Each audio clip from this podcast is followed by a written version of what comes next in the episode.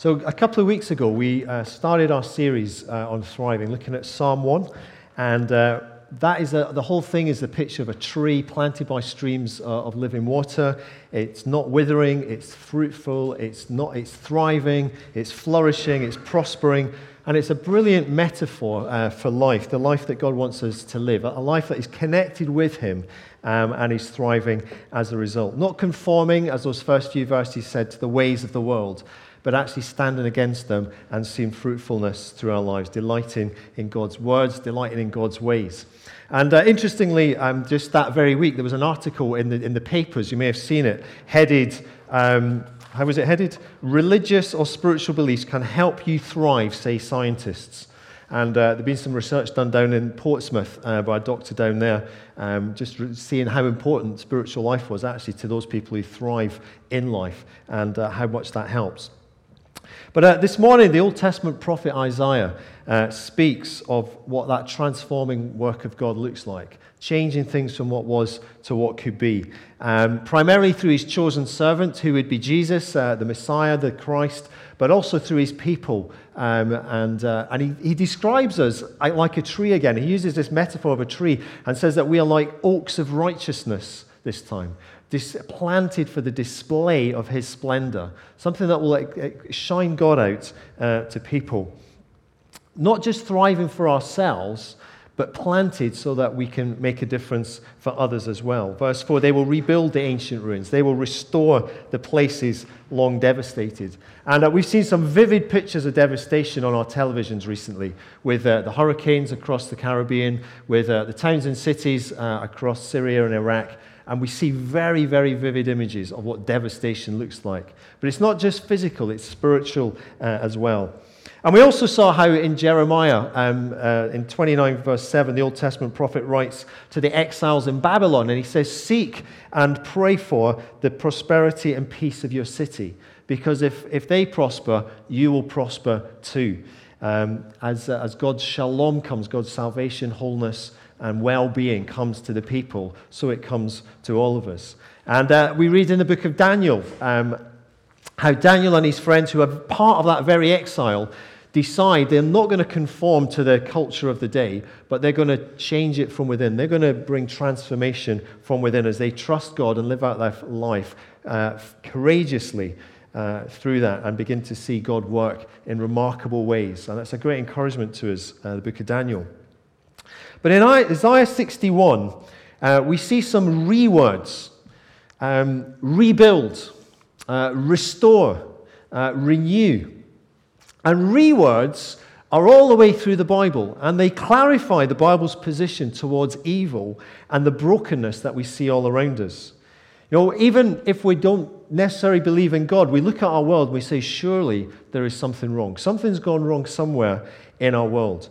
But the rewords are to do with returning something to its original intended state. Okay? Uh, it might be a person, it may be a relationship, it might be a project, it might be the environment. And, uh, and the Bible, the, the, you know, the early books, the pages of, Genesis, uh, the book of beginnings, tell us that the original intended state was one that was good. This world was designed to be good. It went wrong, but the rewords say it can be redone, it can be returned back to what was originally intended by God. And uh, throughout the New Testament, there are many key rewords. Um, we read of, of words like um, reconcile, um, which is about that relationship with God being made right through what Jesus has done. We read about redeem, redemption, which means you know, paying the ransom to set something free. Um, and he describes what Jesus has done, uh, paying for the sins of the world to set us free. We read of resurrection, know, God the Father raises Jesus Christ from the dead. He goes through death and defeats it and comes out the other side. You know, there's proven life beyond uh, in Christ, as we've sung about this morning. But these are words that are not just there to make us feel good about what's up ahead and to make us think, oh, well, we're, we're okay, you know, we're safe. Um, but actually, they're words that describe the roles that we have as a church and as people. So Paul goes on and he says, We're to be ambassadors of reconciliation. Not only are we reconciled, but we're to live as ambassadors of reconciliation, bringing people into that relationship and restoring relationships as people learn to forgive one another. Um, we're to help people find freedom um, through, through life. You know, the truth will set you free, and we're to be part of that. We're to be people who live as resurrected people. The old me has died, okay, is dead and buried through baptism and, and all of that. And the new me is alive, and I'm to live as the new me, that allowing Jesus to live his life through me, uh, um, because the no, no longer the old one lives. You know, we are changed fundamentally. We're given Christ's righteousness. We're restored. We're brought from death to life. We're given uh, whole new lives, uh, renewed and being changed every day. And uh, not only are we saved from something um, for ourselves, but we are saved for something. We're saved to make a difference in this world. We're to live out that resurrection life because it is being changed. God is changing things, and we are to be part of that helping return things to their original intended state. And so the rewords remind us that God's original state was in, t- in fact good. In fact, it was very good. Uh, Lesslie Newbigin says this. He says, Our fallen world, sorry, our world is fallen but redeemed, and we are to be agents of restoration. Separation and distance from it uh, is, is like a false indicator of Christian faith. No, people who separate themselves from everything, don't engage at all, where actually we're to be up close and engage with the world in which we find ourselves in to make a difference. And the first pages of Genesis, again, just remind us that human beings are to bring glory to God by living for the good of the world. But it's very easy to have good intentions and get it badly wrong. You know, you can harm things by trying to be good. And so you, we have to have a deep understanding um, as well as uh, engage with things. So we need to think clearly about the world in which we live in, the place that you find yourself in, and how do you engage with that in your workplace, in your community, with the challenges that you face and people around you face, and how do we engage uh, with that? You know, there are big questions we might ask ourselves, like, you know, can we take the brokenness of this world seriously and still be hopeful? Or do we just get completely overwhelmed by what seems to be happening. You know, can it be more than a feeling, or can we actually live in a way that makes a meaningful dis- difference in people's lives? Uh, in, 19, sorry, in 1736, Benjamin Franklin started the first fire brigade ever. Okay, it was a volunteer fire brigade. Right? It's become quite popular having fire brigades around. It's quite a useful thing to have, you would think. And uh, because of that, it was really the first kind of charity, if you like. So we today have millions of non-profit organizations that are based around that idea of getting some local people around to solve some local problems that face, uh, uh, face people locally uh, in the community. And that's exactly what he did. You know, we, have, we live in a society that's very quick to, to blame the government or the council for all the problems. Um, and, uh, and we want them to fix everything.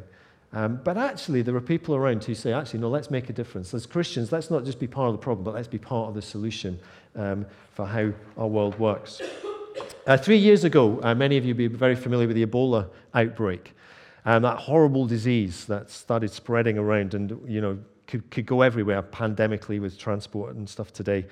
And yet, when you read many of the stories, it was many of the people that were stepping into the breach there were Christians. Not by no means all people, but a number of people stepping into those dangerous situations, even picking up the disease themselves, some of them dying, were people of faith, people of Christian faith. And throughout history, you know, there are instances of Christians who, instead of running away uh, from the misery of others, have run towards uh, those challenging situations. I read uh, between AD 250 and 270, there was a terrible plague called the Plague of Cyprian, named after the guy who wrote about it. And it devastated the Roman Empire. And it coincided with uh, an empire wide persecution of the Christians under Emperor Decius. In fact, he blamed the Christians for the plague. But there were a couple of things that undermined that claim. The first is the Christians were dying just like everyone else. And secondly, the Christians were helping the people who were suffering from it, including their pagan neighbors, unlike everyone else. They were making a difference in that. Again, in the first century AD, Ephesus uh, was a pagan town, and it was dominated by the temple of Artemis. And uh, one of the, well, he's one of the ancient Greek gods. And uh, the, the worship of him involved having this fire, this, temp- this uh, altar of fire, lots of hot coals in it um, to worship the false idol. But fire is obviously very useful for the locals. So it's, you know, for cooking, for keeping warm, for cleaning, all sorts of reasons. And if a home ran out of fire, if their fire went out, then they would have to go to the temple to get the hot coals from the, the altar. And uh, there was a, you know, the priests of the temple would charge them, not surprisingly, and they would, uh, they would teach that if they didn't get them from there, then something terrible would happen to them, you know, because, uh, you know, they needed to appease the gods, pay the temple tax, take the fire from there. And so the firekeepers there were equivalent really to the gas and electricity companies all rolled into one with the original dual fuel tariff uh, in there. But they had a monopoly on it. And, but the archaeologists have discovered something that the Christians living in Ephesus lived differently. The Christians used to see, spot a home that had run out of fire, and they would take their own coals in their own fireballs round to these homes. And uh, it made a very powerful statement, even though it was a very simple thing to do. Firstly, it provided life saving fire for people who possibly were in poverty and couldn't afford to go to the temple and pay uh, the tax or the, the, the offering, whatever. Uh, it deprived the pagan temple of a, a kind of important source of income. But thirdly, it said to the world around that Christians in Ephesus were not afraid of the pagan gods. Okay? A very simple thing that made a big difference. And the question comes to every generation what might it mean to be a fire bearer? What does it mean in our communities to make that kind of difference? Not conforming, but transforming through a different way of living. And as far as we know, those first century Christians didn't picket and placard, you know, go with a, the demonstration outside the temple. As far as we know, they didn't, you know, get a law passed in their favor.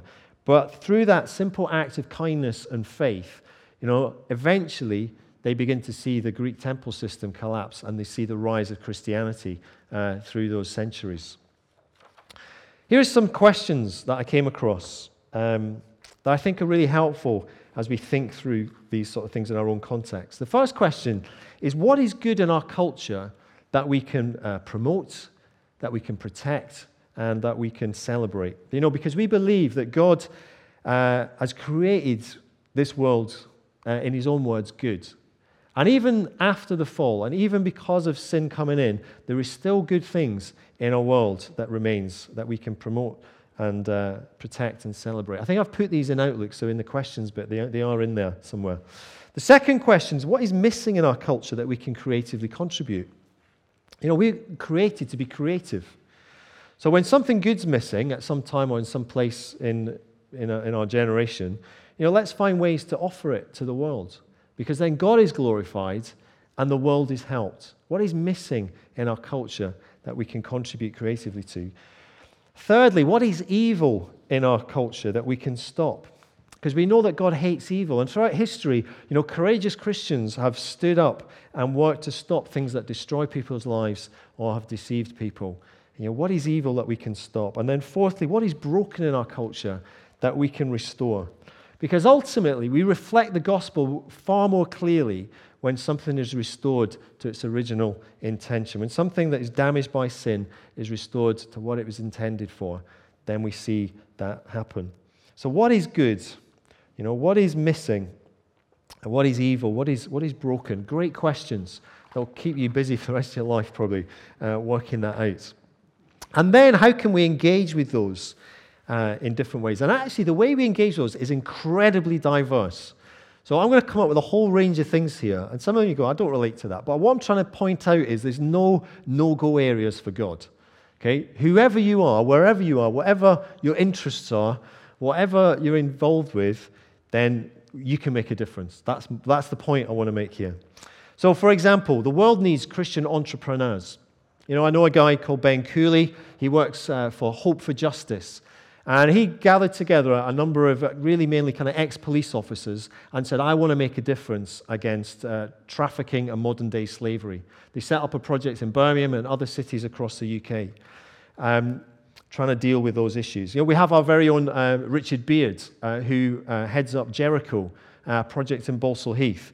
You know, a social enterprise that is trying to help long term unemployed people with catering projects and building projects and printing projects and so on. You know, we, we might think of those who have set up um, Christian pregnancy uh, advice centers uh, across the country.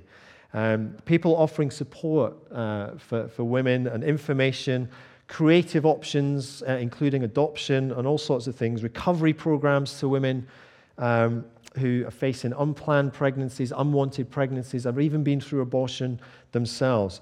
And they, they, they get alongside them. You know, Still Waters in King's Heath uh, comes to mind. Um, you know, people who've decided actually this is not about protesting, this is actually about getting alongside real people and helping them make real decisions uh, and face the challenges that they have and the choices that they might make. Um, on a more creative front, you know, I came across that there's a pro-life organization in the US.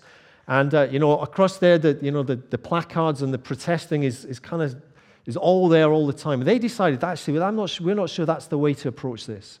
You know, we are pro life and we want to protect the unborn. So, what they did was they decided to raise enough money for an ultrasound machine and a bus and to pay and to train some people who are able to operate that uh, professionally and all the rest of it. So that women coming along could get a photo, an ultrasound photo of their, of their pregnancy. And, and they say that something like 90% of women seriously reconsider their choices when they've seen a picture of their unborn child. Okay, and I talk about it because of the creativity of thinking about how can we approach something um, that people are passionate about in that. Another huge area, and many of you will be aware of this and involved in this, is education. Um, here's, a, here's a quote from Albert Einstein um, that I came across. Is this it? Yeah. Education is what remains after one has forgotten what one has learned at school. Okay, you can agree with that, you can disagree with that, but it's thought provoking, definitely. Uh, T.S. Eliot uh, wrote a book about the aims of education. And he says this he says, if you come across a machine, a mysterious machine that you've never seen before, you ask two questions of it. What is it for? Yeah, and how does it work? Fairly obvious. And then he goes on, he says, if we want to define education, then eventually we're led to ask, what is man? Okay, if we want to define education, we say, what is man for? What are people for? Why are we here? Um, because the answer to that question will determine your underlying philosophy or theology that is then taught.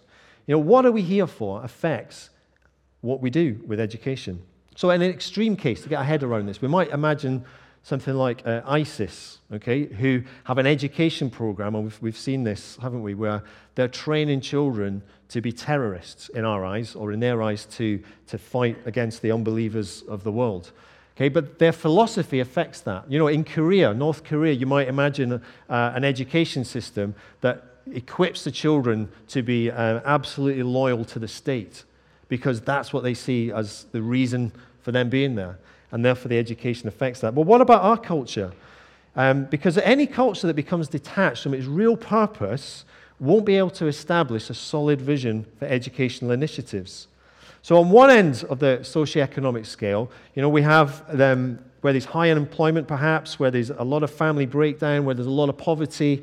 You know, people struggling to make ends meet can have real difficulty in articulating to themselves as well as to the kids uh, uh, an inspiring and uh, compelling vision for learning and knowing. At the other extreme of the socioeconomic scale, there is very often the education that is too often correlated with, well, it's all about the accumulation of wealth. It's all about material things and about a comfortable retirement. And therefore, that's what education is about. And, and what is it really about is a, is a good question to ask ourselves. You know, defining that question in your own head of what we're here for will affect how we put together coherent education. Um, interestingly, I've discovered just in the last few weeks where the uni- word university comes from. So it comes from two words unity and diversity pushed together. And it is really there originally for bringing unity and understanding from the diversity of human experiences. But probably universities haven't got a clue why they're called universities and, and what it's all about. I don't know. Okay, but is school just a random set of subjects for students? Or do they understand how it all fits together and the sense of purpose and meaning that is there? Because as Christians, we know that as we get to know about God's world, we actually know something about God Himself. And it's a very fruitful kind of thing. We also know that it's not just about the technical, it's about the moral.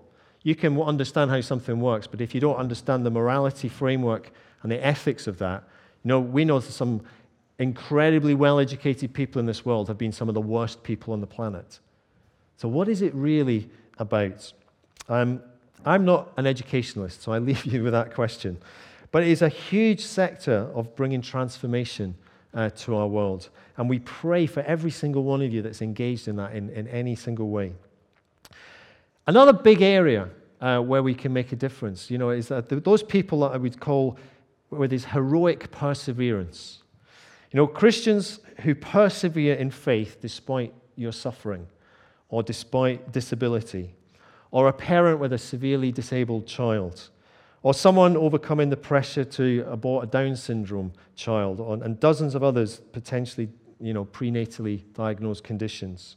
Not conforming, but transforming. You know, peoples whose lives are turned upside down by, you know, family tragedy.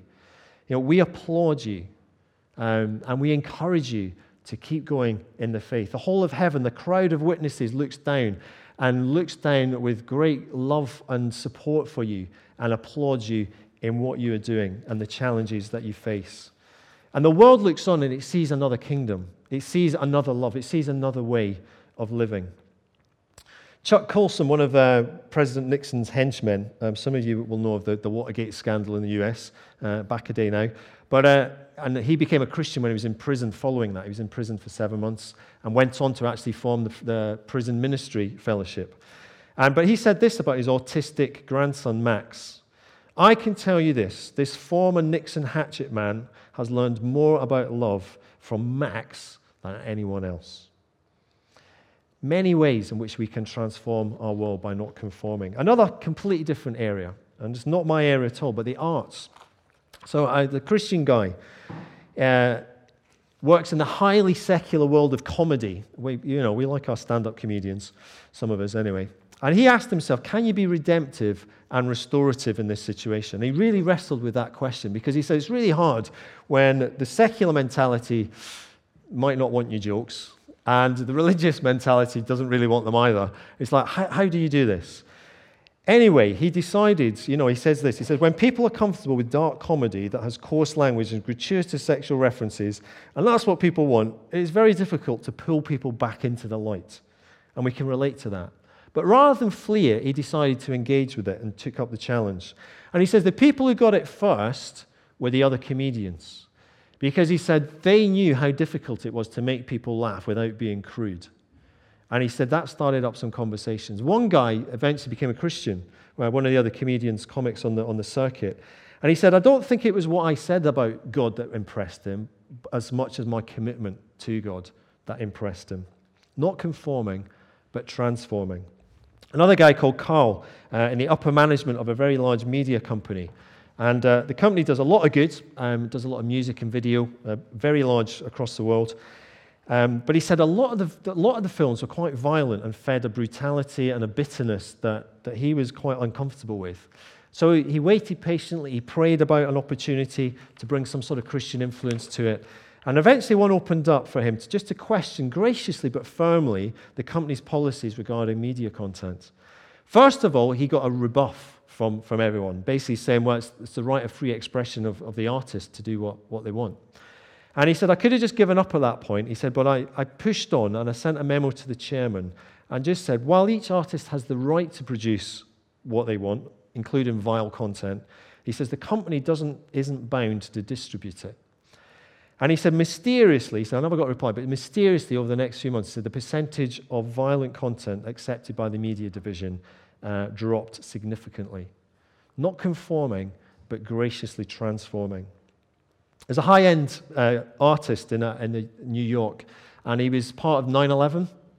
He was in the rubble in the basement of 9 11. And he came out of that and started to paint uh, some quite, um, in his view, quite sort of Christian paintings. Um, and a result of that, he, he exhibits in high end galleries in New York. And uh, he was asked, because of it, about the meaning of his paintings. And then he was asked about the meaning of his life. And, uh, you know, how could he remain faithful to his faith despite the rubble and all that he's been through?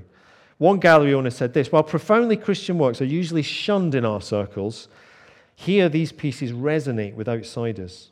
He is a profound believer, and I am totally secular, but he's like a professor to me. His paintings allow for skeptics like me to do one thing that secularism has labeled a sign of weakness to hope. And uh, another art critic said this. He said, The idea of forging a new kind of art, as he called it, about hope, healing, redemption, refuge, while maintaining visual sophistication and intellectual integrity, he says, is a growing movement. It's transforming, it's bringing a different message into the world.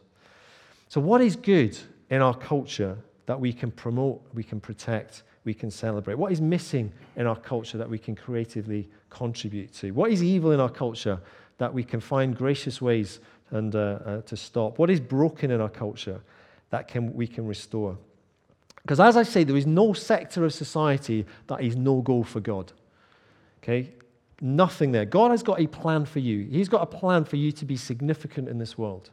He's got a plan for you to make a difference in some way, to renew something, to restore something, to rebuild something in this world that is broken. And Jesus said in his Great Commission, as you go, okay, or wherever you go, Okay, whoever you are, wherever you go, the places that you go to through the week, the spaces that you find yourselves in, the relationships that you have and will have even this week, the needs of those people and of those places, and asking God, you know, how can I join your work in what you want to do here?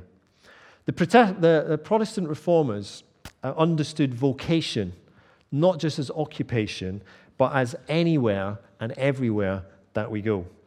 Okay, the different situations and the different relationships, every single bit of it ordained by God, not chance. So, on one hand, we ask the questions what skills, what gifts, what abilities do I have? What do I love doing? You know, what makes me come alive? Like um, Eric Liddell, you know, when I run, I feel his pleasure. You know, what's that bit of me? Um, on the other hand, what are the, the specific brokenness of our culture? You know, what are the particular evils of our, of our world? That, what are the things that break my heart, that break your heart? You know, what are the trends in culture that lead people away from faith? And we know we can't do it all, you know, but if we take our places and if we take our gifts and abilities and we take our cultural brokenness and we look at where these intersect, then very often that is where we find God's voice into our lives. There are many needs in our world, there are many voices in our world, but very often it's that intersection where we find God's voice. Frederick Buechner puts it like this He says, Usually it's the kind of work that A, you most need to do, and B, the world most needs you to do. And he says, uh, You know, if you get a kick out of your work, you presumably met requirement A. But uh, if your work is designing cigarette ads, chances are you've missed requirement B. However, he said, on the other hand, if you're working, say, as a doctor in a leper colony, you've probably met requirement B. But if most of the time you're bored and depressed by it, you've probably missed requirement A. And it's possible you're not doing a great job for the people either. But the place God calls you to is a place where your deep gladness and the world's deep hunger meet. And uh, that's a great question to be asking ourselves as we continue to go through life, as we seek to be living lives that thrive. But I think the secret is always to start small. You know, we can say every problem in the world, but actually we just start where we are. The real question is not whether, in fact, we can change the world, but is how we will respond to the next opportunity. You know, will we do whatever it is? Will we do it well? Someone else said that if you want to change the world, start by cleaning your room. You know, start small. I came across this, you know, these, uh, there's a, there's a, there's a, um, local neighborhood thing. Next door, King's Heath, this one. Somebody just posted this Hello, I'm James, and with my small group of helpers, I've been doing work for people in my neighborhood uh, that they need help with or can't find the time to do themselves. If you have any unfinished jobs or projects, or even an overgrown garden, we can help with a group of up to five college students who have been doing this for two months. We can help and make it happen. I thought, oh, great. You know, it's very easy, isn't it, to make a difference in your world if you want to. And uh, yeah. Mark Twain, I'll finish with this, said this 20 years from now, you'll be more disappointed by the things you didn't do than the ones you did. So throw off the bowlines Sail away from the safe harbor. Catch the trade winds in your sails. Explore, dream, discover. You know, if those first century Christians hadn't stepped out in faith and trusted God despite hardship and opposition, we wouldn't be here today. Okay? And what is God calling you? What does God call us to be doing that steps out? To be planted by God, to trust in Him, and to bring um, as an oak of righteousness, something that re somethings someone else in life. Let's pray together. Revelation 21, verse 5, it says, Jesus says this, God says this, you are making all things new. You are making all things new. You've paid the price to redeem this broken, fallen world. So, Lord, we just come before you this morning and say, Holy Spirit, will you gently reveal to me, to each one of us, what we're looking at in our world through the lens of the world's culture and not that of your kingdom? Help us see it with your eyes. Help us see where you are at work and where you call us. And will you give us the grace to make the necessary changes to put that right? In Jesus' name, amen.